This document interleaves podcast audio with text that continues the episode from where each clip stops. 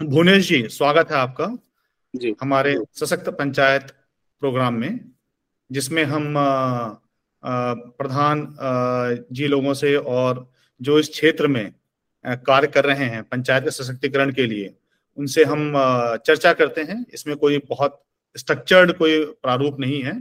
जब मैं और आप बात करेंगे तो उसी से जो विषय निकलेगा हम उसको डिटेल में डिस्कस करेंगे। जो केंद्र होगा डिस्कशन का वो होगा कि पंचायत को सशक्त कैसे बनाया जाए जो उनतीस विषय हैं उसके जो अधिकार हैं प्लानिंग के बजटिंग के इम्प्लीमेंटेशन के वो अधिकार राज्य और केंद्र सरकार से पंचायत के पास कैसे पहुँचे? स्वागत है भुवनेश जी आपके एक परिचय से स्टार्ट करते हैं। सर मेरा नाम भुवनेश यादव है। और मेरे पिताजी जो थे इससे पहले पूर्व में वही प्रधान रहे हैं करीब तीस साल लगातार हम लोग प्रधान रहे हैं। और इस बार जनता ने मुझे चुना है कि चीज़ें नेटवर्किंग जो है सारी चीज़ें ऑनलाइन होने लगी तो फादर ने बोला कि अब आप जनता की सेवा करने के लिए आगे बढ़ो तो फिर मुझे उन्होंने चुनाव लड़ाया और आज आपके सामने बहुत बढ़िया। जी। सो so, आप अपनी पंचायत के बारे में थोड़ा बताएँ आपकी पंचायत क्या है और उसमें किस तरह का डेमोग्राफिक है ज्योग्राफी कुछ विशेषता अपनी पंचायत के बारे में थोड़ा सा बताइए। एक्चुअली मेरा जो गाँव है उसका ग्राम पंचायत का नाम लहर है और विकास खंड जो है वो आलमपुर जाफराबाद है। हम्म। ये तहसील आंवला में पड़ता है और थाना इसका भमोरा है। मेरी ग्राम पंचायत जो है वो गंगा का एक किनारा था बहुत पहले हमारा जो गाँव था वो सिकरोड़ा नाम से था। क्योंकि गंगा का किनारा था तो एक बार बाढ़ आ गई तो वो कट के फिर वो गाँव दूसरी जगह शिफ्ट हो गया, फिर उसका सिकरोड़ा की जगह नाम लहर हो गया, लहर तिरकुनिया तो सिकरोड़ा तो अब खैर गैर आबाद गाँव है, वहाँ भूमि पड़ी हुई है, खेती होती है। गंगा का किनारा है हमारा गाँव आज की तारीख में भी। गंगा हमारे गाँव से करीब दो तीन किलोमीटर दूरी बहती है। तो बीच में बाढ़ का कटान हो जाता था, उसके लिए भी बाढ़ खंड से कई बार प्रयास करे तो अब एक बाढ़खंड ने मिट्टी की एक बाँध टाइप का बना दिया, जिससे गाँव का जो बाढ़ का पानी है, वो जो गाँव में एंटर नहीं हो पाता बाहरी बाहर आउटर रहता। है so, ये जो मिट्टी का जो बाँध बनाया है ये पंचायत का ही इनिशिएटिव था या राज्य सरकार ने बनवाया था ये? ये पंचायत का इनिशिएटिव था सूचना पंचायत ने दी थी। हम लोग चाहते थे कि इसे मनरेगा से हम लोग करा लें क्योंकि मनरेगा से इतना पॉसिबल नहीं था क्योंकि लेबर जो है वो 20-25 फीट मिट्टी नहीं डाल सकती। तो हम लोग को उससे जेसीबी से अनुमति मिलती नहीं है काम करने की। तो उसे बाढ़ खंड ने इसे कराया फिर ये गाँव के चारों तरफ़ इसे बनाया गया। अच्छा। बट इसमें जो लेबर लगी थी वो मनरेगा के थ्रू लगी थी? नहीं नहीं मनरेगा के थ्रू इसमें फिर कोई काम नहीं हुआ सारी चीज़ें बाढ़ खंड के थ्रू बाढ़ के थ्रू इस पे भी हम चर्चा करेंगे किस तरह इस तरह के जो कार्य जो कार्यक्रम है वो पंचायत अपने स्तर पर कर सकती है। जी। सो आपकी पंचायत ये जो कट करके बनी लहर पंचायत ये कितना समय हो गया इसको? करीब पच्चीस साल हो गए इस वक्त। पच्चीस साल हो गए और पच्चीस साल से आपका परिवार ही ऐसा ऐसा क्या है कि आपके परिवार को ही बार बार जनता चुनती है और देखना चाहती है? असलियत में हमारे बाबा दादा शुरुआत से ही रहा तो मौका मिल रहा है। परिवार का आपका सेवा भाव रहा होगा। जी जी। का आ, आ, पहले जो प्रथा थी उसी प्रथा के हिसाब से चलता हुआ चला आ रहा है। जनता पहले भी मानती थी पहले बाबा को एक्सेप्ट किया फिर हमारे पिताजी को सेवा का मौका मिला फिर अब हमें मिला। तो इसी से स्टार्ट करते हैं क्योंकि आपका एक बड़ा यूनिक है कि 25 साल से आप ही का परिवार वहाँ पे है। गाँव में यूजली चुनाव होते हैं पर चुनाव से पहले का जो तरीका था उसमें भी प्रधान और मुखिया हुआ करते थे। बट वो चुनाव से न चयनित होकर के उस गाँव का ही एक परिवार होता था जो गाँव की ज़िम्मेदारी उठाता था वही मुखिया की भूमिका निभाता था। जी जी। काफ़ी क्षेत्रों में भारत के स्पेशली जहाँ पर पंचायती राज कानून लागू नहीं है और जहाँ पेशा जो कानून लागू है वहाँ पेशा वाले जो क्षेत्र हैं वहाँ पे मुखिया का चयन अभी भी परंपरागत तरीके से होता है। जो वहाँ की परंपरा थी जैसे मुखिया का चयन होता था वैसे ही होता है।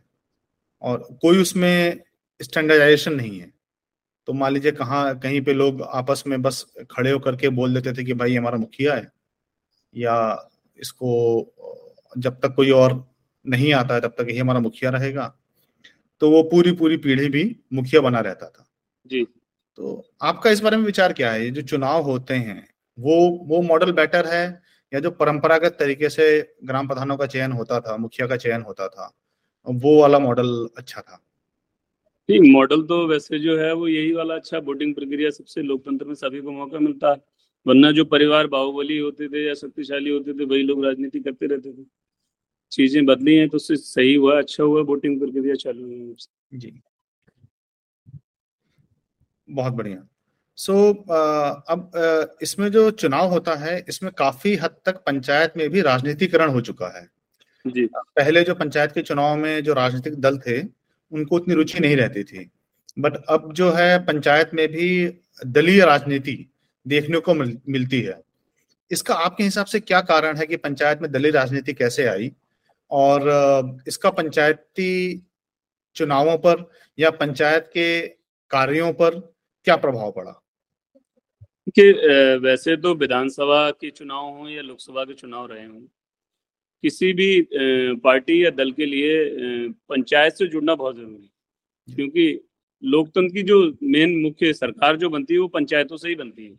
शहर का इतना वोटर नहीं है हमारे पास। आज भी मैं बरेली ज़िले से बिलोंग करता हूँ। हमारी दो विधानसभा शहर में लगती है बरेली शहर और एक कैंट। हम्म। बाकी जो हमारी सात विधानसभा है वो देहात की विधानसभा हम्म। तो जितने भी दल हैं उनका फोकस इसलिए रहता है गाँव देहात में जाता है क्योंकि सबसे ज़्यादा वोटिंग जो है वो देहात से ही होती है। शहर से वोटिंग कम रहती है देहात के मुकाबले। तो देहात के वोटर को लेने के लिए अपने साथ पार्टियों ने अपना अपना समर्थन तो चालू किया लेकिन किसी भी तरीके का अभी कोई सिंबल या पार्टी इस तरीके का कोई भी पार्टी ऐसा काम कर नहीं रही। हम्म। कि सिंबल दिया हो और उससे हम चुनाव लड़े हों। और समर्थन भी वैसा कुछ नहीं है ये है कि गाँव देहात में जो जिस पार्टी को सपोर्ट कर रहा है तो उस पार्टी का नेता या दल उसके समर्थन में थोड़ी बहुत लोगों से बात कर लेता है चुनाव हो जाता है। अभी बहुत ज़्यादा इफ़ेक्ट पार्टियों का है नहीं पंचायत के चुनाव में। क्योंकि तो पंचायत के चुनाव में इसलिए पंचायत के चुनाव में इसलिए और इंटरफेयर नहीं करना चाहते हैं चाहे वो विधायक स्थानीय विधायक हो या सांसद हो। क्योंकि पहले उनके प्रयास रहते हैं कि उन्हीं तो सभी की वोट लेने होते हैं पंचायत से। हम्म। तो अगर वो किसी एक के साथ स्टैंड कर जाएँगे तो मान लेते हैं वो हार जाता है या जीत जाता है। नहीं तो मैं, मैं मैं मैं थोड़ा सा अपना प्रश्न दोबारा रखूँगा। विधायक का पंचायत में रुचि लेना और या सांसद जी का पंचायत में रुचि लेना तो स्वाभाविक है। क्योंकि उनको वोट चाहिए तो वो और आज जैसा आपने बोला कि हमारा भारत की अड़सठ परसेंट आबादी सिक्सटी एट परसेंट आबादी ग्रामीण है और ग्रामीण में वोटिंग परसेंटेज भी ज़्यादा होता है क्योंकि वहाँ पे जो लोग हैं वो स्टैटिक हैं वो माइग्रेटेड नहीं है। तो इसलिए वो बाकी सारे कारणों की वजह से वोट ज़्यादा होता है वो तो मैं आपसे सहमत हूँ। मैं यहाँ पे बात कर रहा हूँ कि जो पंचायत का चुनाव है उसका दलीयकरण उसमें जैसे कि अभी आपका यूपी में चुनाव हुआ तो उसमें आया कि भाजा भाजपा से इतने मुखिया बने या इतने जो जिला अध्यक्ष हैं वो समाजवादी पार्टी से हैं या तो ये जो है ये देखने को मिला। बट अगर आप याद करेंगे कि आप तो 25 साल से हैं राजनीति में सो 25 साल पहले या 20 साल पहले पंचायत के चुनाव में दलीयकरण नहीं था। जी जी। पंचायत के चुनाव में होता था कि ये मुखिया जी हैं। जी जी ठीक है उसमें ये नहीं होता था कि ये मुखिया जी है ना भाजपा से हैं या समाजवादी पार्टी से हैं या बसपा से हैं। अब जो मुखिया जी भी जो चुनाव लड़ते हैं उसमें पहले से ही हो जाता है कि ये भाजपा से हैं या समाजवादी पार्टी से हैं। तो मैं उसके बारे में आपको विचार जानना चाह रहा था कि जो राजनीतिक जो दलीयकरण हो गया पंचायत के चुनाव का उसके क्या कारण है? वो दलीयकरण क्यों हुआ? और उसके पंचायत के कार्यों पर क्या प्रभाव पड़ा? ये दलीय तो मुझे लगता है ये इसलिए हुआ कि लोगों की अपनी इच्छा है कौन से दल से जुड़े या न जुड़े। पहले इतना दलीकरण हुआ ही नहीं करता था। पहले गाँव में सब एक परिवार रह के समझते थे एक मुखिया था उसे मानते थे सब लोग उसकी बात मानते थे। जी जी। चाहे कोई भी चुनाव लड़ने आता था वो उस मुखिया के पास जाता था कि प्रधान जी या मुखिया जी हमारा चुनाव है हमारी मदद कर दिएगा वो वोट कर देता था। जी। अब चूँकि उत्तर प्रदेश की राजनीति हो चाहे किसी भी प्रदेश की राजनीति हो सभी जगह राजनीति जातिकरण की हो गई। Main hmm. चुनाव जब आता है तो जातिकरण सबसे ज़्यादा होता है। हम्म। तो जातिकरण की वजह से ये सब हुआ। तो आपका मानना है कि जातिकरण से दलीयकरण हो गया? बिल्कुल। क्योंकि आप देखिए जो सांसद का जो चुनाव है या विधायक का चुनाव है वहाँ पे दल का होना इसलिए महत्वपूर्ण है क्योंकि एक विधानसभा होती है। विधानसभा में जिस दल के ज़्यादातर लोग होंगे जिसका बहुमत होगा वो अपनी सरकार बनाता है। जी। पंचायत में तो कोई सिस्टम होता नहीं है। नहीं नहीं। आपकी कोई विधानसभा है ना कि जहाँ पे आपको मिलना है तो संवैधानिक रूप से पंचायत में दलीय राजनीति का कोई कारण नहीं है। विधानसभा का अपना एक कारण है। जी। बट पंचायत बट उसके बाद भी हम देखने को अब स्टार्ट हो जैसे मैं बोल रहा हूँ आपको तो आ, आपने ये तो बताया कि वो किस कारण की वजह से हुआ। अब आपका पर्सनल ओपिनियन अनबायस्ड ओपिनियन आपका क्या ये सही है गलत है? सही है तो क्यों है गलत है तो क्यों है? नहीं ये गलत है। गलत सही तो नहीं। तो ये जो दलील गलत है तो क्यों गलत है आपके हिसाब से? गलत तो इसलिए देखिए पहले जो था वो गाँव में सब आपसी संबंध और रिश्ते से रहते थे पार्टी बंदी नहीं होती थी गाँव में लड़ाई झगड़े कम थे। जब से ये सब हुआ पार्टी वाली चीज़ें आई गाँव में बिखराव हुआ एक दल ऐसा बन गया कि हम उस दल के समर्थक हैं हम उस दल के तो इससे जो था गाँव में बंटवारा हो गया लोगों में। पहले ये बंटवारा नहीं होता था भाईचारा चलता रहता था आपस में सब सबके यहाँ शरीक होते थे। अब जब से ये पार्टियों का देहात के क्षेत्र में आना हुआ गाँव क्षेत्र में आना हुआ तो इन्होंने अपनी अपनी जो थी वहाँ पार्टियाँ बना दी गाँव में। कि ये हमारे दल का ये हमारा दल था तो इसमें भाईचारा हम लोगों का जो गाँव में था वो खराब हुआ। सो so, दलीय से गाँव में जो परस्पर एकता थी जी जो सामंजस्य था उस पर इफ़ेक्ट प्रभाव पड़ा है उस पर दुष्परिणाम पड़े हैं। जी। बहुत अच्छा। तो ये तो इसको तो बदलना चाहिए मेरे हिसाब से। बिल्कुल। आपके हिसाब से जैसे मान लीजिए कि आप मुखिया हैं और आप अगर डिसाइड करें अगली बार कि मैं चुनाव लड़ूँगा बट इस बार मैं किसी दल के साथ नहीं जाऊँगा मैं इंडिपेंडेंट जाऊँगा तो हम्म। ये क्या संभव हो पाएगा? या, या इसकी भी कुछ बारीकियाँ हैं कि अब अब कोई अगर करना भी चाहे अपनी स्वेच्छा से तो भी वो अभी काम नहीं कर सकता है? बस समझ नहीं पाया आपकी बात को। जैसे कि आपने बोला कि दलीयकरण जो है वो गलत है। और इसका जो दुष्प्रभाव हुआ उससे क्या क्या जी जी। उसके क्या क्या उसके निगेटिव पॉइंट हैं। तो अब मैं कह रहा हूँ कि अब मैं एक आ, मुखिया हूँ। मैं मुखिया की तैयारी कर रहा हूँ मैं चुनाव लड़ना चाहता हूँ। और मैं ये मानता हूँ कि दलीयकरण गलत है। जी। मैं चुनाव लड़ूँगा बिना किसी दल के साथ। जी। डिपेंडेंट तो क्या ये लोग करेंगे? और अगर करते हैं तो उनको क्या नुकसान होगा या क्या फ़ायदा होगा? आ, ये जानने के बाद कि ये गलत है। अगर वो एक करते हैं तो उन्हें क्या फ़ायदा या नुकसान होगा? या पहली बात है कि कोई करना चाहेगा कि बिना दल के निर्दलीय है चुनाव लड़ना चाहेगा पंचायत में? नहीं पंचायत को चुनाव तो अधिकतर सब बगैर दल के ही लड़ते हैं। बगैर दल के ही लड़ते हैं। हाँ हमारे यहाँ जो हमारा जो विकास खंड आलमपुर जाफराबाद है जहाँ तक मुझे जानकारी है और बरेली ज़िले की जानकारी है तो यहाँ कोई भी ऐसा नहीं है मुझे नहीं लगता किसी दल से लड़ता स्वतंत्र लड़ता है पंचायत के चुनाव में किसी का कोई रोल नहीं है ना उसमें कोई विधायक किसी की हेल्प कर सकता है ना सांसद। नहीं नहीं हेल्प तो नहीं करते हैं बट जो कैंडिडेट है वो ये बोलता है कि मैं भाजपा से हूँ। नहीं नहीं ऐसा नहीं है। या सपा से हूँ या बसपा से हूँ या किसी और पार्टी से हूँ। देखिए ये तो गाँव में सभी को मालूम होता है कि कौन से किस दल से जुड़ा हुआ है किस दल को सपोर्ट कर रहा है तो इसकी किसी भी व्यक्ति से कहने की ज़रूरत नहीं है। अच्छा ये, ये एक, एक, एक समझ होती है। क्योंकि देखिए आप महत्वपूर्ण बात यह है कि जब अखबार में न्यूज़ आती है तो उसमें लिख दिया जाता है कि इस दल से इतने मुखिया हुए या इतनी पंचायत में ये पार्टी जीती। अगर अगर दलीयकरण नहीं होता तो अखबार के पास कभी भी ये डेटा नहीं होता कि जिला पंचायत में या ब्लॉक पंचायत में या गाँव पंचायत में कितने भाजपा के या सपा के या बसपा के लोग जीते। ऐसा इसकी जानकारी के लिए मैं आप बता दूँ ग्राम पंचायत स्तर पे कभी ऐसा नहीं निकलता कि ग्राम पंचायत से कि इतने प्रधान भाजपा के बने इतने प्रधान सपा के बने। ना ही ये क्षेत्र पंचायत में होता है। ये होता है जिला पंचायत नगर पंचायत नगर पालिका। हाँ। इन तीनों चीज़ों में ये चीज़ें लागू होती है क्योंकि इनमें पार्टी अपना सिंबल देती है। हम्म। चाहे वो जिला पंचायत का चुनाव हो चाहे वो नगर पंचायत का चुनाव हो या नगर पालिका इन तीन चीज़ों में पार्टी अपना सिंबल देती है। हम्म। जिसको लेके ये लड़ते हैं। तब ये निकलता है अखबार में कि इस दल से इतने जीते। कभी भी ग्राम पंचायत को लेके, प्रधान को लेके आज तक मुझे नहीं निकला है कि इतने ग्राम प्रधान भाजपा के जीते या इतने ग्राम पंचायत के प्रधान सपा के जीते या अन्य किसी दल के जीते। ऐसा कभी नहीं होता। तो फिर हम ये मानते हैं कि जो दलीयकरण है ग्राम पंचायत के लेवल पे, ठीक है, वो नहीं है या अगर है भी तो वो आप कह रहे हैं कि वो एक स्वाभाविक होता है कि ये ये भाजपा से या सपा से या बसपा से है जी उस तरह का एक इन्फ्लुएंस होता है। जी बट वैसा नहीं है कि मतलब कि ये फॉर्मली इस दल से है। नहीं नहीं ऐसा नहीं। बहुत बढ़िया। सो अब हम आते हैं आगे। सो आपके पंचायत में जो पंचायती राज एक्ट है उसके हिसाब से सात समितियों का प्रावधान है। जी है।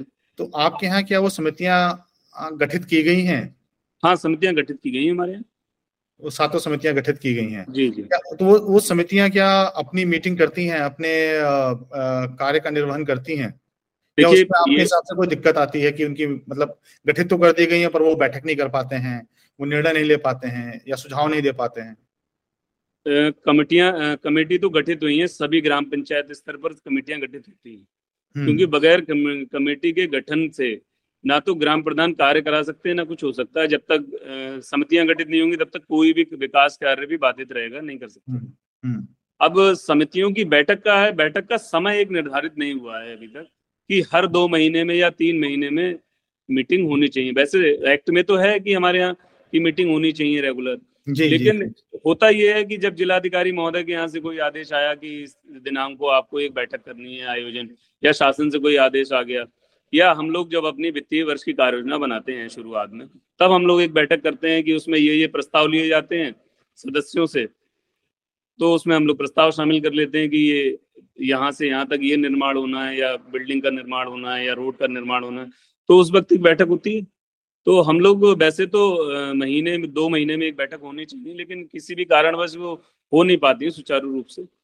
जैसे एक समिति है, इसका शिक्षा समिति कहते हैं, जो स्थायी समिति है। जी। शिक्षा समिति के देख रेख में आपके आपके ग्राम पंचायत में कितने स्कूल हैं? मेरे ग्राम पंचायत में चार स्कूल हैं। चार स्कूल हैं। तो शिक्षा समिति का ज़िम्मेदारी होती है कि मिड डे मील पे ध्यान रखे वहाँ पे ये ध्यान रखे कि शिक्षक जो है समय पर आए वहाँ पढ़ाई लिखाई हो। तो क्या शिक्षा समिति उस तरह से अपने कार्यों का निर्वहन कर पा रही है? शिक्षा समिति निर्वहन तो करना चाहती है लेकिन इतनी बहुत ज़्यादा सुनवाई हम लोगों की है नहीं ऊपर आपको तक। हम्म। मान लीजिए कोई शिक्षक नहीं आता हम्म। उसकी जानकारी ऊपर दी भी जाती है कि वो शिक्षक नहीं आ रहा या मिड डे मील की व्यवस्था खराब है। तो कहीं ना कहीं वो ऊपर जाके मैनेज हो जाती चीज़ें खत्म हो जाती तो इसलिए बहुत ज़्यादा कोई इंटरप्ट करना नहीं चाहता तुरंत। तो शिक्षा समिति के पास चूँकि जो कोई पावर नहीं है सच तो अगर वो बैठक कर भी ले तो वो एक सुझाव देने के अलावा कुछ कर नहीं सकती है। हाँ तो बस कारण भी जो है रुचि लोगों की कम हो जाती है। कि हम बैठक करके करेंगे क्या? भाई बैठक करके या तो हम जो निर्णय लें वो पारित हो तो हम बैठक करें नियमित तरीके से और और बताएँ।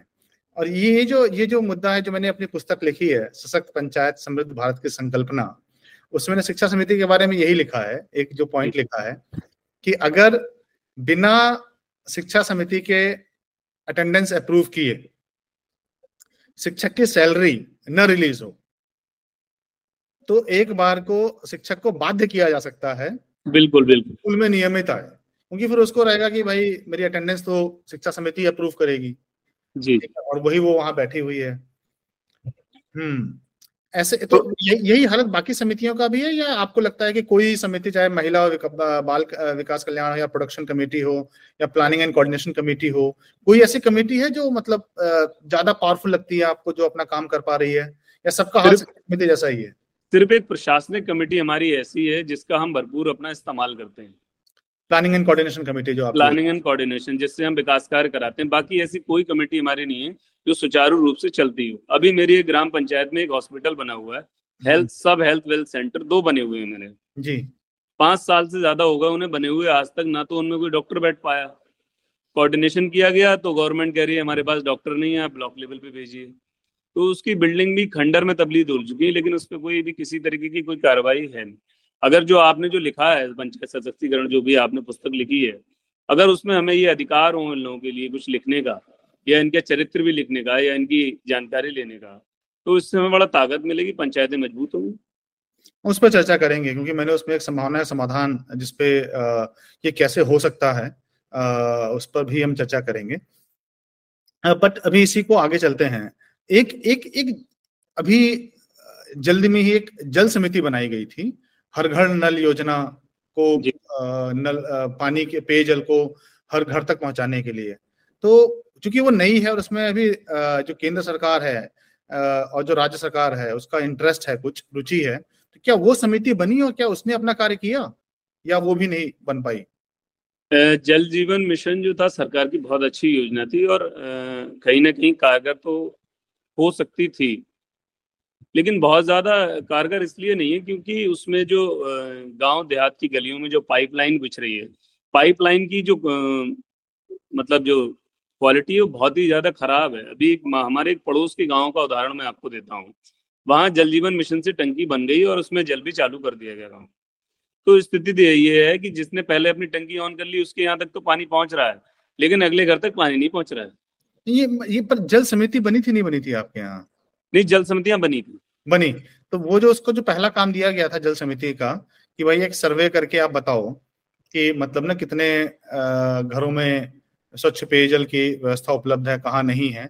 तो वो जो असेसमेंट है वो आपके यहाँ जल समिति ने किया था। नहीं असेसमेंट तो यहाँ से किसी ने डायरेक्ट वहाँ से ऑर्डर आया कि ये प्लानिंग आ गई वहाँ से एक नक्शा आ गया ड्राइंग बन के आ गई जल जीवन मिशन की कि इन इन गलियों में पाइपलाइन बिछेगी। तो उसके बाद जो पंचायत का कोई मतलब न प्लानिंग में न इम्प्लीमेंटेशन में कोई बहुत रोल नहीं था आपके हिसाब से? बिल्कुल भी रोल नहीं था। बिल्कुल भी रोल नहीं था। ठीक है जी। सो अब अब हम समितियों से आगे चलते हैं और चर्चा करते हैं ग्राम सभाओं की। आपके यहाँ जो ग्राम सभा होती है क्या उसकी बैठक होती है? हाँ वो सुचारू रूप से होती है। सुचारू रूप से होती है। और तो आपके यहाँ कितनी ग्राम सभा हुई है आपके पंचायत के अंदर? मेरे यहाँ अभी तक चार चार हो चुकी चार बैठक हम लोग कर चुके हाँ, ठीक और ये आपका ये आपके जो मेंबर होते हैं वार्ड मेंबर ठीक है वो उनको भी एक क्षेत्र दिया जाता है। उसमें भी एक बैठक का प्रावधान है। क्या वो लोग अपनी बैठक करते हैं? यही ग्राम सभा की बैठक होती है वो बैठक नहीं होती है। तो ग्राम सभा में आपके जो चारों गाँव हैं वो क्या एक साथ आ जाते हैं या हर गाँव में अपनी ग्राम सभा होती है? प्रत्येक ग्राम पंचायत में एक ग्राम पंचायत सचिवालय बना हुआ हाँ। जहाँ ये बैठक का आयोजन किया जाता है और ग्राम पंचायत के जितने भी मेंबर हैं उन्हें आमंत्रित किया जाता है। एक तो एक तो हो गई आपकी मेंबर वाली। और एक होता एक हाँ। होती है खुली बैठक जिसे हम लोग खुली बैठक मैं खुली बैठक की बात कर रहा हूँ। तो खुली बैठक हर गाँव की अपनी अलग अलग होती है या वो भी पंचायत लेवल पे एक साथ हो जाती है? ये पंचायत लेवल पे एक साथ हो जाती है। तो मैं आपको जो मैंने सुझाव दिया है राइट और मैं उस पर आपके विचार भी जानना चाहूँगा। तो मैंने ये बोला कि आपके यहाँ जैसे कि चार गाँव आते हैं आपकी पंचायत में। जी। तो हर गाँव हर महीने अपनी ग्राम सभा करे। इंडिपेंडेंट। जी जी।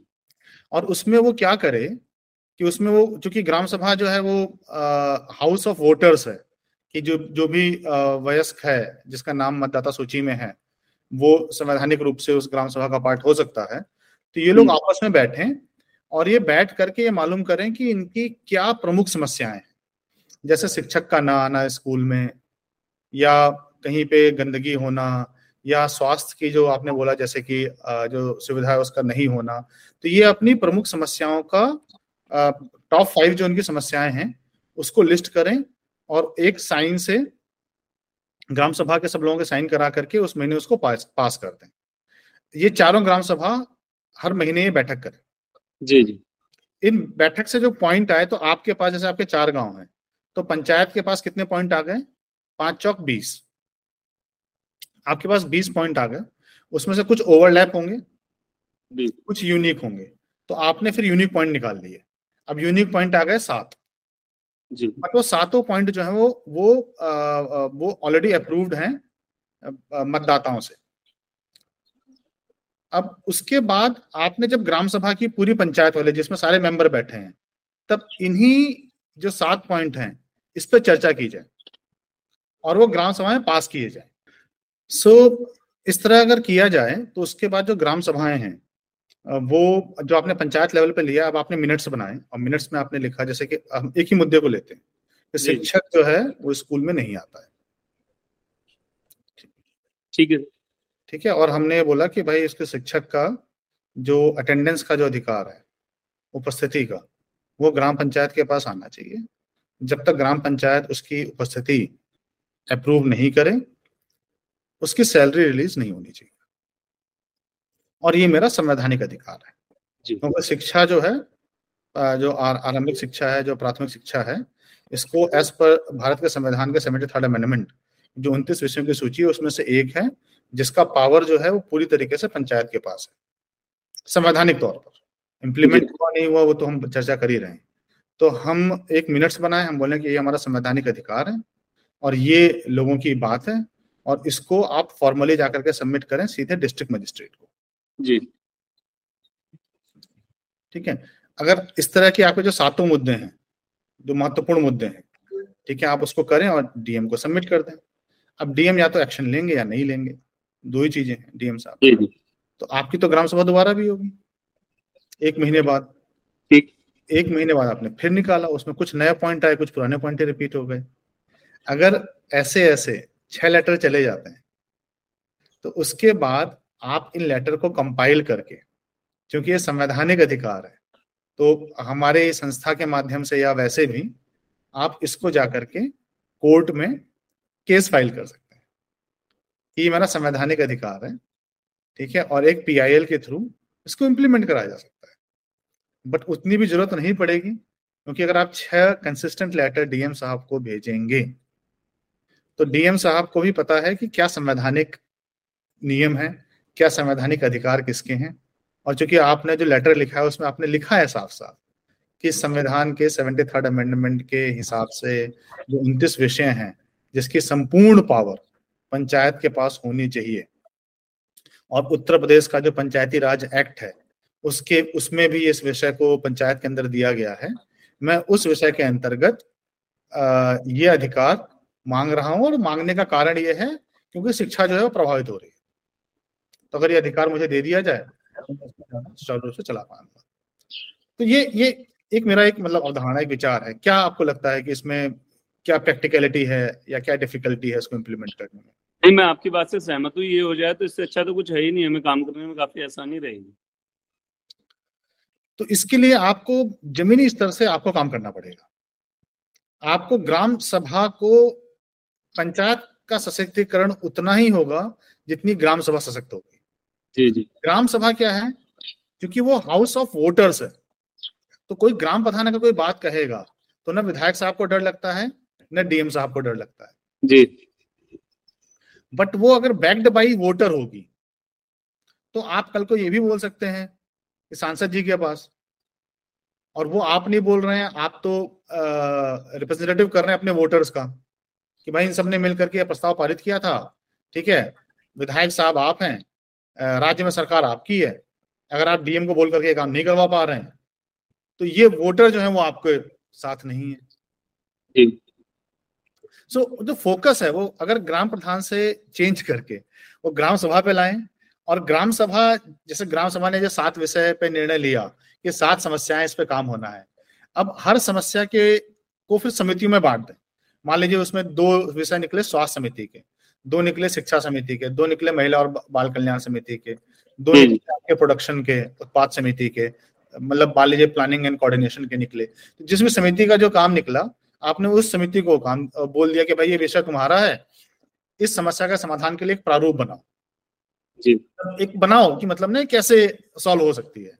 जैसे कि फॉर एग्ज़ाम्पल कोई बोले कि जैसे आपने बोला कि बाढ़ आती है ठीक है मेरे गाँव में गंगा जी की वजह से तो वहाँ पे एक बाँध बनाने का था प्रस्ताव बट वो मनरेगा में नहीं किया जा सकता है।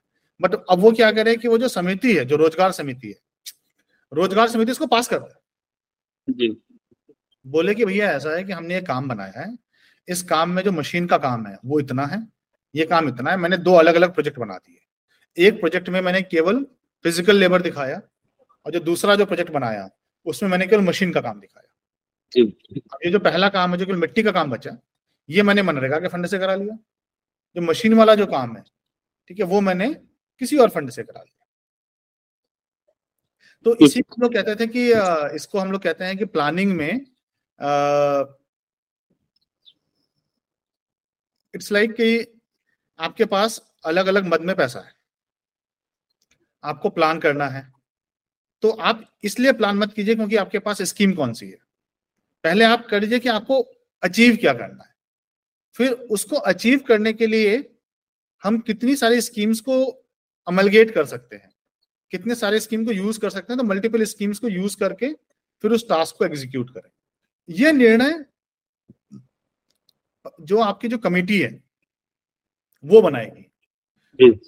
ग्राम सभा लेके आएगी समस्या कमेटी बनाएगी समाधान और ग्राम प्रधान जी जो जो आप हैं वो जो ये जो समस्या और समाधान है इसके लिए जो भी आर्थिक सहायता चाहिए या जो कॉम्पिटेंस चाहिए वो आप लेकर के आएँगे।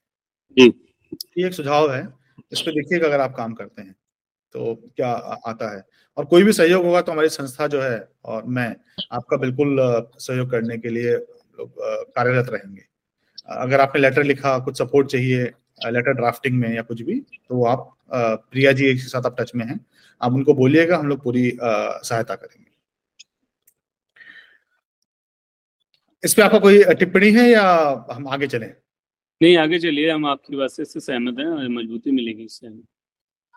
ठीक। लेकिन चीज़ें इम्प्लीमेंट कराना बड़ा डिफ़िकल्ट है। अब मैं आता हूँ जो हमारा प्रमुख मुद्दा है कि जो डिवोल्यूशन ऑफ़ पावर जो होना था राज्य और केंद्र सरकार से पंचायत को उनतीस विषयों का राज्य सरकार का ये कहना है कि हम पावर देना चाहते हैं। जैसे कि आपको मैंने बोला कि मैंने यहाँ केंद्र सरकार में कुछ लोगों से बातें की। उन्होंने भी बोला कि हम पावर देना चाहते हैं पर पंचायत पावर लेने के लिए तैयार नहीं है। पंचायत तैयार नहीं है इसके जो कारण बताए जाते हैं वो ये है कि जो पैसा है ये ये टैक्स पेयर का पैसा है। इसकी ऑडिटिंग अकाउंटेंसी बहुत इंपॉर्टेंट है वरना हमारा पूरा रेवेन्यू का जो स्ट्रक्चर है जो ट्रस्ट ऑन द गवर्नमेंट है वो काफ़ी प्रभावित होगा। इससे तो आप भी सहमत हैं टैक्स पेयर का पैसा है बिल्कुल सही से खर्च करना चाहिए। अब वो ये कहते हैं कि पंचायत के पास कॉम्पिटेंस नहीं या कैपेबिलिटी नहीं है कि वो टैक्स पेयर के पैसे को सही से मैनेज कर पाए, या सही से उपयोग कर पाए, या समय आने पर वो प्रूफ दे पाए कि हमने पैसे को कहाँ खर्च किया, कैसे खर्च किया यूटिलाइजेशन सर्टिफिकेट जिसे कहते हैं यूसीज हमें टाइम पे मिल पाए। तो इसकी वजह से कॉम्पिटेंस न होने की वजह से हम पावर पंचायत को नहीं दे पा रहे वैसे ये आपको जहाँ से भी जवाब मिला, ये तो मुझे, मैं इस बात से सहमत नहीं हूँ। क्योंकि कोई भी ग्राम पंचायत या ग्राम प्रधान कोई भी काम कराता। तो ऐसा नहीं है कि सरकार का सोचना भी ठीक है, कहीं ना कहीं कुछ प्रधान होते हैं, इस तरीके की गड़बड़ हो जाती है कि बजटिंग वगैरह सही से मैनेज नहीं कर पाते हैं। हम लोगों का हर साल ऑडिट होता है। अभी मेरे यहाँ सीएजी का ऑडिट हुआ है, अभी करीब एक महीने पहले। उससे पहले भी जो समितियाँ आती हैं, जो, वो भी ऑडिट करके गई। तो ऑडिट तो सरकार टाइम टू टाइम अपने आप खुद ही कराती रहती है। हमारा जो पंचायत पे सचिव है, वो सारी चीज़ें अपने रजिस्टर वगैरह मैनेज करके रखता है कि हम लोगों ने कहाँ कितना खर्च, कितना बजट किसके लिए दिया और कैसे खर्च किया। तो ये तो सरकार का कहना बेकार है कि पंचायत कैपेबल नहीं है। मैं सहमत नहीं हूँ। आप सहमत आपको लगता है कि पंचायत का कॉम्पिटेंस है? तो ये जो ऑडिट हुआ, इस ऑडिट में क्या कुछ निगेटिव रिमार्क्स आए कि मतलब ये कागज़ नहीं मिला या ना ये इस पैसे का कोई हिसाब नहीं है। कुछ ऐसी चीज़ निकल करके आती हैं ऑडिट में जो ऑडिट होते हैं? नहीं नहीं ऐसी कोई चीज़ आती नहीं है। बहुत कम ऐसा होता है किसी किसी में हो जाता हो वरना सारे रिकॉर्ड जो है वो ऑनलाइन है और ऑनलाइन ही डाटा फ़ीड हो रहा है ऑनलाइन ही पेमेंट हो रहा है ऑनलाइन ही कार्य फ़ीड हो रही है। तो अब ऐसी चीज़ें खत्म हो चुकी हैं कि कोई भी प्रधान उस चीज़ का हिसाब ना दे पाए। संभव नहीं। so, so, अगर ऐसा है तो तो मेरे हिसाब से फिर आ, जो जो पावर है जो सबसे जो प्रमुख कारण है कि जो प्लानिंग कैपेबिलिटीज नहीं है बजटिंग कैपेबिलिटीज नहीं है जो एग्जीक्यूशन है एग्जीक्यूशन में फाइनेंशियल डिसिप्लिन नहीं है आप ये तीनों बातों से सहमत नहीं है। बिल्कुल। जी बहुत बढ़िया। सो so, अब आगे चलते हैं तो अगर अगर आपके पास ये सब चीज़ें हैं तो अगर मैं ये सारे विषय जोड़ू तो जैसा कि मैंने आपको पहले बोला पाँच से दस करोड़ की धनराशि हर साल पंचायत के पास आनी चाहिए। जी। अभी आपके पास कितनी धनराशि पहुँचती है जो आपके आप खुद उसको खर्च करते हैं। मेरे कहने का मतलब है जैसे कि एग्ज़ाम्पल है मनरेगा का खर्चा जो मैं बोलता हूँ काफ़ी हद तक पंचायत का ही निर्णय होता है। पंचायत ही डिसाइड करती है पंचायत ही खर्च करती है। काफ़ी खर्चे ऐसे हैं जो होते तो पंचायत के मद से हैं बट उसमें पंचायत बहुत सक्रिय भूमिका नहीं निभाती है। मतलब ना वो प्लानिंग करती है। मतलब वो आता है, वो काम में वो उसको इन्वॉल्व किया जाता है क्योंकि वो कॉन्स्टिट्यूशनल है, वो एक्ट में लिखा हुआ है कि उसको इन्वॉल्व करना। बट सही मायने में जैसे कि फॉर एग्ज़ाम्पल शिक्षा का ही ले लीजिए। शिक्षा में सरकार जो है, हर बच्चे के ऊपर प्राथमिक पैंतालीस हज़ार रुपए प्रति वर्ष खर्च करती है। एक बच्चे के ऊपर पैंतालीस हज़ार रुपए खर्च होता है। जिसमें स्कूल का निर्माण कार्य शामिल नहीं है। जिसमें क्या क्या शामिल है? Mid day meal, scholarship, teachers की सैलरी। इसका जो एवरेज आता है पैंतालीस हज़ार। तो पैंतालीस हज़ार में डायरेक्ट पंचायत के पास कितना आता है? कि मतलब भले ही मैं नहीं कह रहा हूँ कि सैलरी आप ही दें बट वो आपके अधिकार में है कि सैलरी गई या नहीं गई। या मिड डे मील का जो वेंडर है, उसका पेमेंट आपके अधिकार में है। या जो छात्रवृत्ति है, छात्रवृत्ति किस छात्र को मिलनी है? कौन ज़्यादा जरूरतमंद है, वो आपके अधिकार में है। तो जो संपूर्ण अधिकार है, वो कितने कितने पैसे का होगा आपके हिसाब से आपके पास, साल भर में? देखिए मिड डे मील के पैसे से हम लोगों का ये जो आपने बताया था इससे पहले हमारी बात हुई कि जो हमारी शिक्षा समिति है उसका एक मेंबर उसमें होता है मिड डे मील। या वो अभिभावक होता है किसी बच्चे का उसे अध्यक्ष बना दिया जाता है उनके साथ जैसे वो देख रेख में उसके मिड डे मील बनता है। हम्म। तो उसका एक अलग अकाउंट है उससे प्रधान का कोई मतलब है नहीं। मिड डे मील चेक तो कर सकता है हाँ शिकायत भी कर सकता है कि खराब बना है ठीक बना है।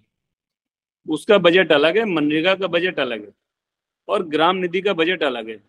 ये तीनों बजट हमारे अलग अलग है। संयुक्त नहीं तो ग्राम सभा में अब अभी आपने बताया कि सरकार ने अभी कुछ दिन पहले आदेश करा कि सभी विद्यालय कायाकल्प होंगे। हम्म, हम्म।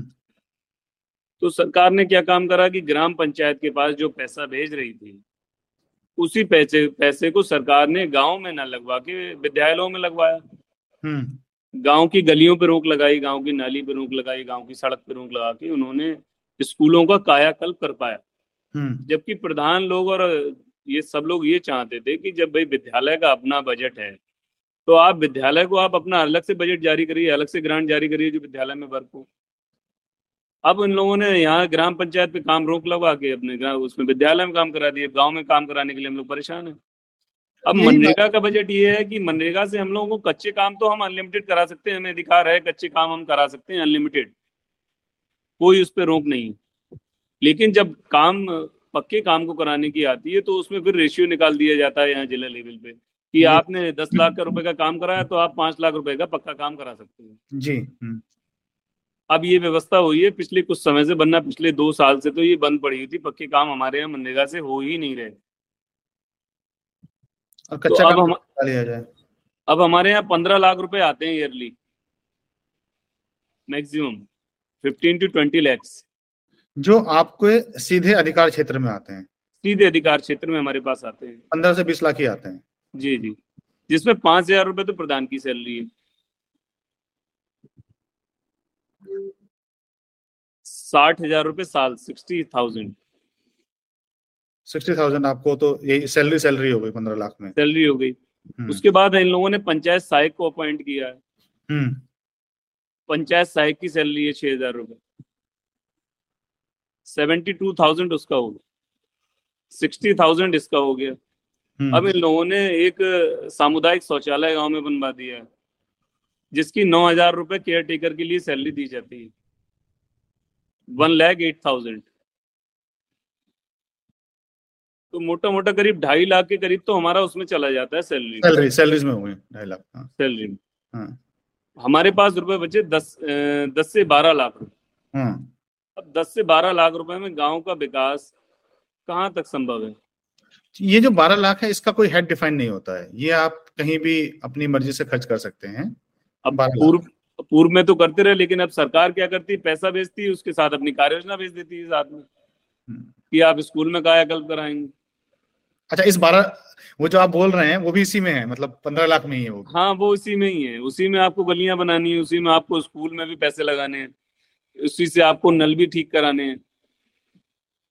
तो अगर मैं बोलूँ कि मैं ऐसे बोल रहा था किसी अधिकार क्षेत्र है पाँच करोड़ साल का तो अगर पाँच करोड़ पंचायत को साल का मिले बट उसके बाद पंचायत को ज़िम्मेदारी दी जाए या जो कि संवैधानिक ज़िम्मेदारी है भी कि स्कूल ठीक से चलने चाहिए अस्पताल ठीक से चलने चाहिए गाँव में साफ़ सफ़ाई होनी चाहिए शौचालय होने चाहिए, पेयजल की समस्या नहीं होनी चाहिए, कोई आदमी बिना छत के ना रहे, भले ही मतलब उसका घर ना हो बट कुछ एक अरेंजमेंट हो, जिसमें वो खुले में न सोए, ठीक है, वो अपना एक डॉर्मेट्री टाइप का जैसे रैन बसेरा टाइप का होता है, ठीक है, वो बना दिया जाए, वो उसका तो अगर पाँच करोड़ के आसपास पंचायत के पास आए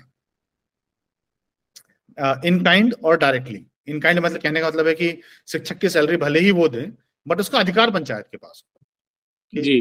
कि मतलब वो रिलीज़ वही कर सकती है पंचायत ही कर सकती है। Similarly ASHA A N M जी जी। उसकी जो सैलरी और रिलीज़ पंचायत ही कर सकती है। ठीक है? तो अगर इस तरह का अगर किया जाए तो आपको क्या लगता है कि ये धनराशि पर्याप्त है सर्वांगीण विकास के लिए? पाँच करोड़ में क्या आ, ये सारी जो चीज़ें हैं जो जो उनतीस कार्य क्षेत्र हैं वो सारे कार्य क्या पंचायत लेवल पर एग्जीक्यूट हो सकते हैं? बिल्कुल हो सकते हैं सहमत हूँ। स्कूल सुचारू रूप से चल सकते हैं। बिल्कुल चल जाएँगे।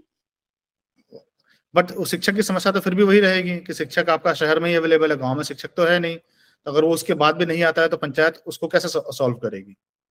वो तो आपने बताया उसके पत्र जारी करके जिलाधिकारी महोदय को दिए जाएँगे। उसकी जगह किसी और को नियुक्त करे भाई नहीं वो तो वो तो फ्यूचर हो गया। मतलब सॉरी वो तो प्रेजेंट हो गया। प्रेजेंट में आप ये कर ही सकते हैं। मैं कह रहा हूँ फ्यूचर में जब आपके पास आ गई और उसके बाद भी शिक्षक नहीं आ रहा है। वो शिक्षक ये कह रहा है कि मैं तो शहर में रहता हूँ। तो क्या गाँव में शिक्षक लोग अवेलेबल हैं? नहीं गाँव में शिक्षक लोग तो नहीं है अभी। नहीं है। तो आना तुमको शहर से ही पड़ेगा। बिल्कुल आना पड़ेगा क्योंकि जो भी पढ़ के गाँव में पढ़ लिख जाता है वो शहरी भागता है अपना काम करने के लिए वो देहात में काम ये ये ये ये एक ये एक और ट्रेंड देखा जा रहा है कि जो ज़्यादातर गाँव का युवा है वो गाँव को छोड़ करके चला जाता है। और इसी वजह से जो शहर की आबादी है वो पिछले तीस सालों में। बाईस करोड़ से बढ़ करके अड़तालीस करोड़ हो गई है। जी। और वही जो गाँव की आबादी का जो परसेंटेज है वो सेवेंटी फाइव परसेंट से घट करके सिक्सटी एट परसेंट हो गया है ग्रामीण क्षेत्र में। जी। तो पलायन की समस्या है जो युवा चला जाता है इससे मेरे हिसाब से ग्राम पंचायत को बहुत नुकसान होता है। जैसे फॉर एग्ज़ाम्पल अगर ये होता तो उसको अगर शिक्षक की नौकरी मिल जाती तो जाता ही नहीं। जो पढ़ा लिखा गाँव में पढ़ाता आराम से अगर उसको कहीं भैया अगर उसको मैं कह रहा हूँ पंद्रह हज़ार रुपए भी मिल जाए बीस हज़ार में मिल जाए सरकार तो शिक्षक की सैलरी बहुत देती है। बट गाँव के लड़के को अगर पंद्रह बीस हज़ार रुपए में मिल जाए तो आई थिंक वो अपना गाँव ना छोड़े। अगर जब तक उसके पास शहर में तीस चालीस हज़ार रुपए कमाने का कोई ज़रिया ना हो तो अपने घर के पंद्रह बीस हज़ार रुपए बाहर के तीस चालीस हज़ार के बराबर है। जी। तो वो गाँव ना छोड़े। तो ये जो पलायन की समस्या है युवा पलायन की ठीक है इसको आपके हिसाब से कैसे रोका जा सकता है? या क्या पंचायत कर सकती है कि जो जो युवा है गाँव से जो स्किल्ड है वो गाँव में ही कुछ आर्थिक कार्यों में संलग्न हो या गाँव के ही विकास कार्यों में लगा रहे?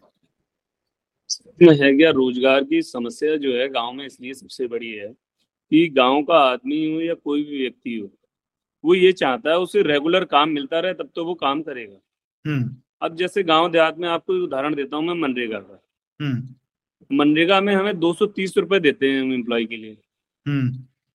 Per day. अब बाहर जो है वो तीन सौ साढ़े तीन सौ रुपए उसे मिल रही है। तो वो मनरेगा में ना काम करके बाहर चला जाता है फैक्ट्री में काम करने के लिए हम्म। अब मनरेगा का भी पैसा जो है वो पंद्रह दिन में आ रहा है लेबर हम्म। का तो पंद्रह दिन तक वो अपना कैसे गुजारा करेगा इसलिए गाँव के जितने भी चाहे अनस्किल्ड लेबर हो या स्किल्ड लेबर हो वो इसीलिए गाँव से पलायन कर रही है कि उसे अगर काम मिले तो वो रेगुलर चलता रहे अब मनरेगा का काम अभी चल रहा था बरसात के दिनों से बंद पड़ा हुआ है हम्म। तो, तो मनरेगा तो देखिए मनरेगा तो एक बैकअप था। रोज़गार गारंटी थी कि मतलब और कोई रोज़गार के साधन नहीं है तो मनरेगा के थ्रू रोज़गार मिलेगा। मनरेगा इसलिए नहीं बनाया गया था कि मनरेगा ही रोज़गार देगा। मनरेगा एक मतलब वो था कि भाई मैं और कोई नहीं है तो उसको मनरेगा में अधिकार मांगेगा तो उसके पास रोज़गार का अधिकार है। पर ये बताइए गाँव में क्या अगर मनरेगा को हटा दिया जाए तो कोई गाँव में कोई काम नहीं है करने को? नहीं गाँव में ऐसा कोई काम नहीं फिर तो अपनी खेती बाड़ी है। खेती बाड़ी है बस। जी जी। आपके गाँव में कोई शिल्प कला के क्षेत्र में या कोई और चीज़ है जो जो जिससे आय का साधन बन सकता है खेती के अलावा खेती और पशुपालन के अलावा? खेती और पशुपालन के अलावा कोई ऐसा काम नहीं खेती और तो आपका गाँव पूरी तरह खेती और पशुपालन पर निर्भर है। बिल्कुल। सो खेती के ज़रिए या पशुपालन के ज़रिए गाँव में क्या एम्प्लॉयमेंट क्रिएट किया जा सकता है? ये एक मतलब ये एक हाइपोथेटिकल बात हो रही है अभी। मतलब मैं नहीं कह रहा हूँ कि आज हो जाएगा या कल हो जाएगा या एक साल बाद हो जाएगा। तो अगर आपको एक ये दिया जाए कि भाई आपको मैं पाँच करोड़ रुपए दे रहा हूँ, फ़र्ज़ कीजिए, दस करोड़ दे रहा हूँ। आप सारे काम करते हुए गाँव में एक रोज़गार के साधन जनरेट कीजिए और पंचायत उससे अपने खुद के फंड जनरेट करे। तो आपके यहाँ कोई ऐसा पॉसिबिलिटी है कि जहाँ पंचायत कुछ इनिशिएटिव ले करके, कुछ कार्य योजना बना करके लॉन्ग टर्म में अपने फंड खुद जनरेट कर सकती है? देखिए मुझे लगता है सबसे बड़ा एक नर्सरी का एक ऐसा ऑप्शन है गाँव देहात के पास हम्म। कि नर्सरी से अगर हम लोग चाहें तो उससे रोज़गार दे सकते हैं लोग। प्लांटेशन की हमें पूरे ज़रूरत है सभी जगह। हम्म। अब हम लोग अपने प्लांटेशन की जैसे ज़रूरत होती है तो हम कहीं से खरीद के लाते हैं तब प्लांटेशन कराते हैं। एक नर्सरी का भी बहुत अच्छा हमारे पास ऑप्शन है। कि हम लोग गाँव गाँव एक बड़ी नर्सरी बनाएँ, उसकी देखभाल के लिए लोग हों और वो वो जो प्लांट हम लोग तैयार करें, वो हमारे बाहर जाए। और वैसे तो बिज़नेस के लिए आपको मालूम है, बहुत ज़्यादा पैसे की तो ज़रूरत होती है। और इतना पैसा और इतना बजट और इतना मैनेजमेंट गाँव लेवल पे हो नहीं सकता कि हम कोई ऐसी यूनिट लगा लें कि जिससे हमारा हो। ये पशुपालन और कृषि से अगर जो जुड़े हुए जो संबंधित क्षेत्र हैं, जैसे कि मान लीजिए कि पशुपालन में कि पराग की या मदर डेयरी या अमूल के सप्लायर यूनिट बन जाएगा जो बोले कि भाई हम हम हम दूध पे फोकस करेंगे और यहाँ से हम एक सप्लायर यूनिट बनाएँगे। या फिर हम आ, आ, ये बकरी शेप में जो मोरिंगा वाला काम होता है उस तरह की एक सप्लाई जो सेल्फ हेल्प ग्रुप आपके सेल्फ हेल्प ग्रुप है क्या? Self help group. ये तो सभी लोग कर रहे हैं जो आप बता रहे हैं। ये तो सभी लोग कर रहे हैं। इससे रोज़गार नहीं जनरेट होता है। रोज़गार इससे कहाँ जनरेट होता है? ये तो गाँव के लिए पार्ट टाइम काम है। बकरी पालनी बच्चे घूम रहे हैं गाँव में वो पल गई। ऐसा कोई काम नहीं हो पा रहा है कि जैसे किसी के पास पाँच बकरी सौ दो सौ बकरी हो।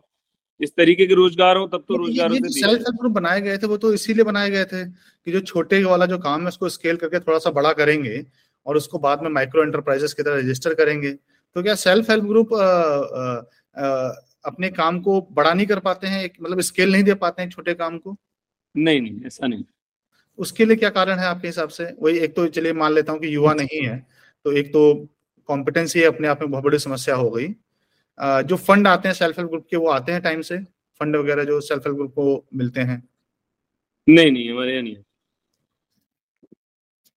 स्किलिंग के जो गवर्नमेंट के इनिशिएटिव्स हैं जिसमें वो कहते हैं कि हर गाँव में हम लोगों को फ्री स्किलिंग देंगे और पास में प्रधानमंत्री कौशल स्किलिंग सेंटर खोले गए हैं। आ, वो आपके गाँव के आसपास कोई है जहाँ पे लोग स्किलिंग के लिए जाते हैं? पाँच किलोमीटर दूर। पाँच किलोमीटर दूर। तो आपके गाँव से लोगों ने कुछ वहाँ पे स्किलिंग वगैरह की है कभी? लोगों ने की लेकिन सफल नहीं हो पाए तो वापस आ गए। अच्छा मतलब बीच में ही छोड़ करके वापस आ गए? हाँ उन्हें लगा कि इसमें हमारा कुछ होना नहीं है हमारा टाइम हाँ। खराब हो रहा है तो वापस आ गए। गाँव में आदमी की गाँव में हाँ। गाँव में हर व्यक्ति की मेंटेलिटी ये है कि तुरंत जो हो वो तुरंत फ़ायदा हो। लॉन्ग टर्म की बहुत ज़्यादा सोचता नहीं है गाँव का तो इसलिए प्रधानमंत्री कौशल विकास योजना जो है पीएम के वे वो उतनी आपके यहाँ ये कस्बों में अच्छी रही। कस्बों में अच्छी रही। गाँव हाँ, पंचायत में उसका इतना प्रभाव नहीं हुआ। पंचायत में इतना नहीं हुआ लेकिन कस्बों में ये अच्छी रही। अच्छा फ़ायदा हुआ। आपके यहाँ की सबसे अगर मैं पूछूँ टॉप योजना तीन। ठीक है? चाहे वो वेलफेयर स्कीम हो चाहे वो गाँव के इंफ्रास्ट्रक्चर डेवलपमेंट से रिलेटेड हो या कृषि से रिलेटेड हो तो आपकी टॉप फाइव योजना कौन सी होंगी जो आपको लगता है कि बहुत अच्छे से चली और उसने गाँव को बहुत फ़ायदा दिया? मतलब सरकार की तरफ़ से या हम लोगों की तरफ़ से? आ, पहले बताइए अपनी तरफ़ से फिर सरकार की तरफ़ से भी जान लेंगे। देखिए एक तो मैंने मनरेगा से लोगों को बहुत फ़ायदा पहुँचाया। मनरेगा ठीक है। पहली प्रायोरिटी मेरी मनरेगा रही। दूसरा ये जो पेयजल का था वो रहा। हम्म। तीसरा शिक्षा में थोड़ा सा सुधार तो हुआ कायाकल्प होने से। हम्म जो स्कूल आपने बताया जो बेटर हुए। हाँ पहले से बेटर हुआ बच्चों को बैठने के लिए। फर्श थे वो टूटे हुए थे तो टाइल वाइल लगने से ये सारी चीज़ें हमारी व्यवस्थित हुई। हम्म। तीसरा पंचायत सचिवालय बनने से और उसमें जो व्यक्ति अपॉइंट हुआ उससे भी हमें फ़ायदा हुआ कि जो जाति प्रमाण पत्र और ऑनलाइन प्रमाण पत्र के लिए जिन्हें लोगों को जाना पड़ता था बाहर। अभी जागरूक थोड़ा सा कम हो पाए क्योंकि लोग ये सोचते हैं कि हम वहाँ जाएँगे तो हमारा जल्दी काम हो जाएगा। हम्म। तो इसलिए लोग चले तो जाते हैं लेकिन एक पंचायत सचिवालय बनने से चौथा हमारा काम ये हुआ कि जाति जन्म प्रमाण पत्र ये सब हमारे गाँव लेवल पे बनने लगे। पांचवा सुझाव में अभी लगा हूँ प्रयासरत। अभी एक मीटिंग हुई थी हमारी यहाँ विकास भवन बरेली में। तो मैंने उसमें कहा भी था कि ग्राम पंचायतों को भी सीसीटीवी या कैमरे से उसको कवर किया है क्योंकि हम्म। गाँव में मालूम ही है आप अगर गाँव में रहे हुए या देखा तो गाँव में गाय भैंस की चोरी ये सब कुछ ज़्यादा होती थी। ज़्यादा होती और झगड़े भी आपको मालूम है गाँव में ज़्यादा है छोटी छोटी बात पे बहुत झगड़े हो जाते तो इसे सीसीटीवी करने के लिए मैंने सोचा था लेकिन उसके लिए हमारे पास कोई अभी प्रावधान नहीं आया है तो इसलिए उसे कर नहीं पा रहे। हम्म, हम्म। ये तो देखिए फंड का तो ऐसा है कि ये जो सभी मदों का पैसा अगर आपके पास आए और आप थोड़ा फ्लेक्सिबिलिटी दी जाए आई थिंक तो वो आप निर्णय ले सकते हैं। हाँ वो और वही वही हमारा जो पूरा जो इनिशिएटिव है उसका पूरा पर्पस ही यही है कि अब ये बोलते बोलते ना तीस साल हो गए उन्नीस सौ बानबे में ये संविधान का ये जो अधिनियम है, जो संशोधन सेवेंटी थर्ड ये हुआ था। तीस साल से आप यही कह रहे हैं कि पंचायत रेडी नहीं है। तो हम हम लोग कह रहे हैं कि अब एक बार जो है ना, एक बार दे करके देख लो, गलती तो करेगी और क्या करेगी? नहीं यूज़ करेगी मिस कर देगी। अब तीस साल से आप यही बोल रहे हो कि पंचायत रेडी नहीं है। तो पता नहीं पंचायत कब रेडी होगी। नहीं, पंचायतें तो रेडी है, ये सरकार रेडी नहीं है। कोई भी सरकार है, सरकार रेडी, पंचायतें रेडी। आपने प्रदान दे दिया वहाँ। हाँ। आपने वहाँ एक पंचायत सहायक बैठा दिया हमारे साथ।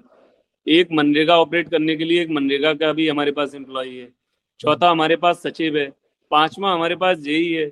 ऑडिटिंग आप लोग करा ही रहे हैं दो बार साल में। तो फिर किस चीज़ की कमी है? सारी चीज़ें तो हैं हमारे पास। तो आप आप ये थोड़ा सा इंटरेस्टिंग पॉइंट होगा क्योंकि मेरी तो अपनी एक थीसिस है कि वो क्यों नहीं कर रहे हैं ऐसा। ठीक है बट आपके हिसाब से ये संवैधानिक है और ये सही है। उसके बाद भी राज्य सरकार क्यों नहीं कर रही है?